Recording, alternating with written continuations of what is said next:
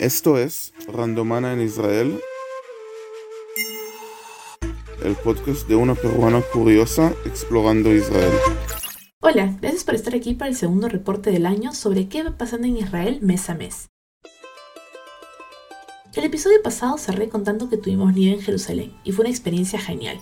Kia, mi perrita, fue quien la pasó mejor, hundiéndose en la nieve y corriendo por todo lado.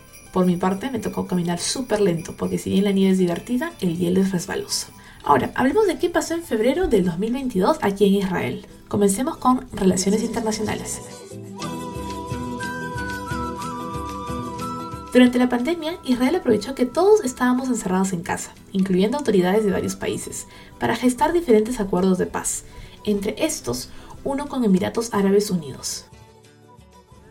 El presidente israelí Isaac Herzog concluyó este lunes su histórica visita a Emiratos Árabes Unidos. El 30 de enero se realizó la primera visita histórica de un presidente israelí al mencionado país.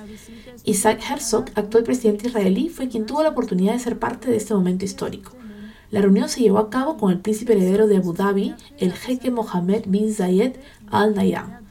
Durante su tiempo en Dubái, el presidente Herzog inauguró por primera vez el Día Nacional de Israel en la Expo 2020 de Dubái, donde reafirmó el estrecho vínculo de cooperación entre ambos países. El mandatario cerró su viaje de dos días con un recorrido por la gran mezquita Sheikh Zayed de Abu Dhabi y poco antes celebró el Día Nacional Israelí en la Expo de Dubái.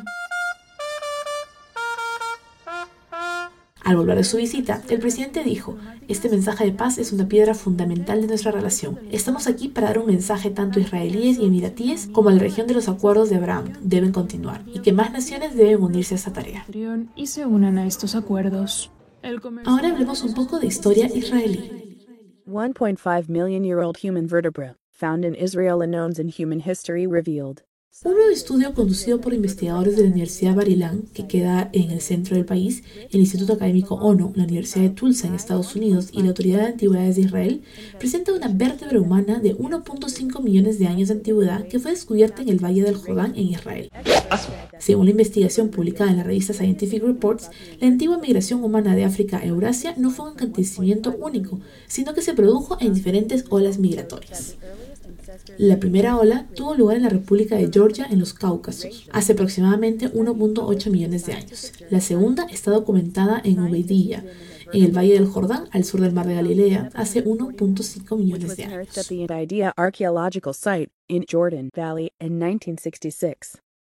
Israel también tiene presencia internacional. En el 2018, Neta Barcilae, más conocida como Neta, ganó el concurso anual de canto llamado Eurovisión con la canción Toy. Aquí te dejo un extracto.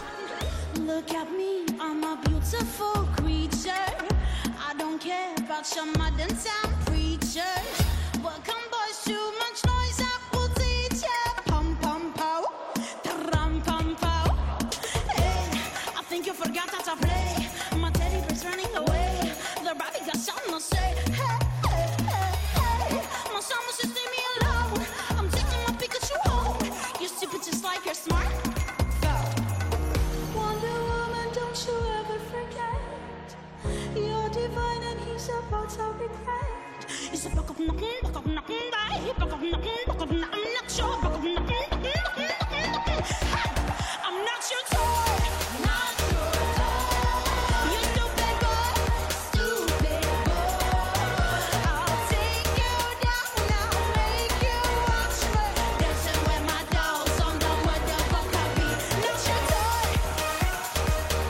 La canción ganó no solo por su ritmo pegajoso y la excelente ejecución de Neta, sino por el mensaje que tenía. La canción habla sobre el valor de la mujer, que no somos juguetes, que no puedes jugar con el corazón de una mujer, y es una canción muy importante. Tuve la oportunidad de verla en vivo cuando estaba realizando mi maestría en el 2018 y es una genia musical, totalmente.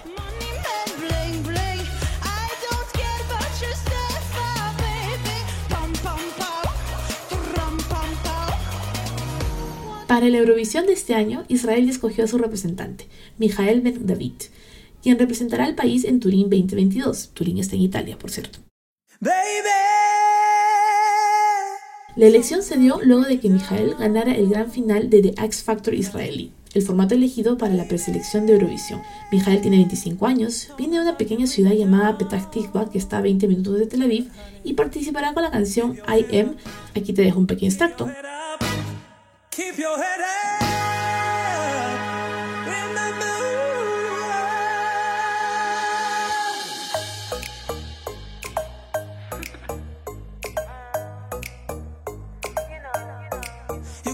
Call me crazy, or just call my name.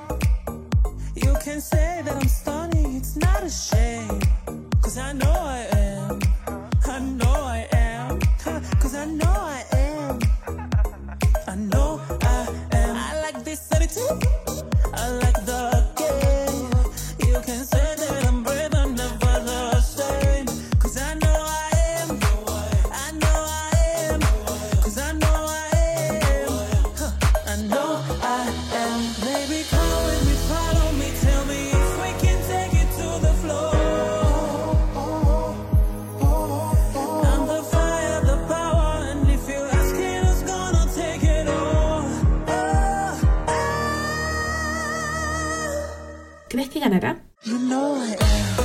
La verdad yo sigo enamorada de Toy de pero uno nunca sabe, los israelíes siempre sorprenden.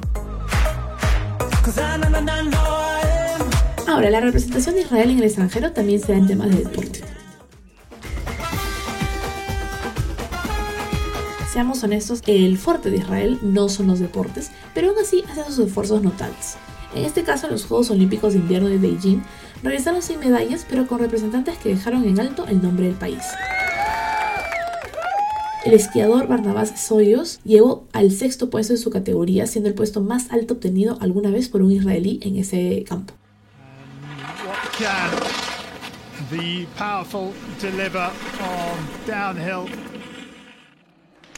Heli and Evgeny are coached by Galichet Moraki and choreographed En el último evento de estilo libre, la pareja conformada por Harley Cops y Evgeny Krasnopolsky terminaron en el puesto 15.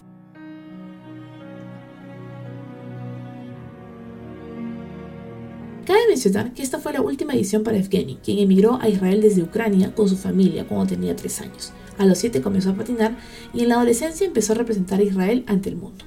Quiero aprovechar este pedazo del informe del mes para mandarle mis abrazos y mi respaldo a los ucranianos que actualmente están sufriendo los ataques de Rusia.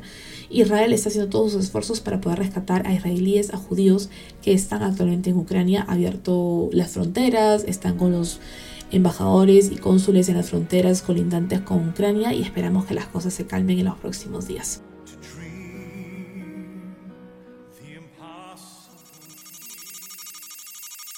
Tecnología. No podemos tener un episodio sin hablar de los avances tecnológicos israelíes. Un avance científico podría permitir a las personas con parálisis volver a caminar. And it's with 3D spinal cord tissue. It's the world. Por primera vez en el mundo, investigadores del Centro Sagol de Biotecnología Regenerativa de la Universidad de Tel Aviv han creado tejido de médula espinal humana en 3D y lo implantaron en un modelo de laboratorio con parálisis crónica de larga duración. Los resultados han sido muy alentadores, un índice de éxito de aproximadamente 80% en la restauración de la capacidad de caminar. Ahora, los investigadores se están preparando para la siguiente fase del estudio, ensayos clínicos en pacientes humanos. Esperan que en unos años los tejidos diseñados se implanten en personas con parálisis para permitirles volverse a poner de pie y caminar. Los resultados del estudio fueron publicados en la prestigiosa revista científica Advanced Science.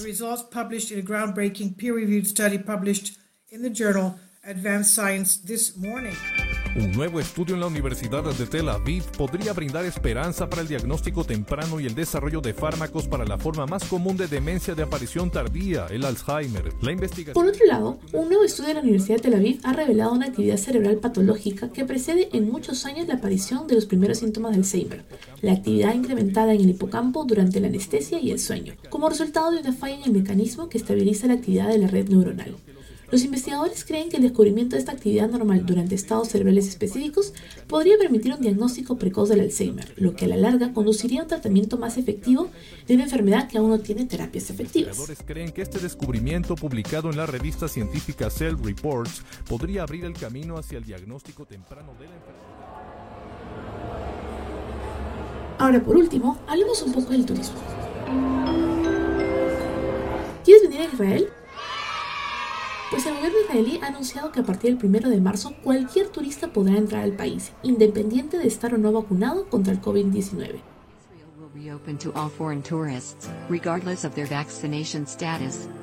Aunque sí, deberá contar con dos pruebas PCR negativas, una realizada antes de llegar al país y otra al aterrizar. La decisión de abrirse incluso a aquellas personas que no han recibido la vacuna fue tomada tras una reunión entre el primer ministro Naftali Bennett, el ministro de Sanidad Nitzan Horowitz y su homólogo de turismo Yoel Razbosov. Tourists entering Israel will be required to pass PCR tests, one before departure and one after arrival. Personalmente no estoy de acuerdo con la decisión de abrir a todo el mundo la frontera, pero por otro lado, Israel, como el Perú también, necesita el turismo, así que solo tocará tomar mayores precauciones para evitar un contagio innecesario. Israel has maintained a stringent border policy throughout the pandemic and its once thriving tourism Esto ha sido todo lo que tengo para informar hasta el cierre de esta edición, viernes 25 de febrero a las 10 de la mañana, hora Perú. Espero que estas novedades sobre Israel te parezcan interesantes y como te dije al inicio y siempre te lo recuerdo, si hay algún tema que te gustaría que cubra, déjamelo en los comentarios o mándame un correo a hola.randomana.com.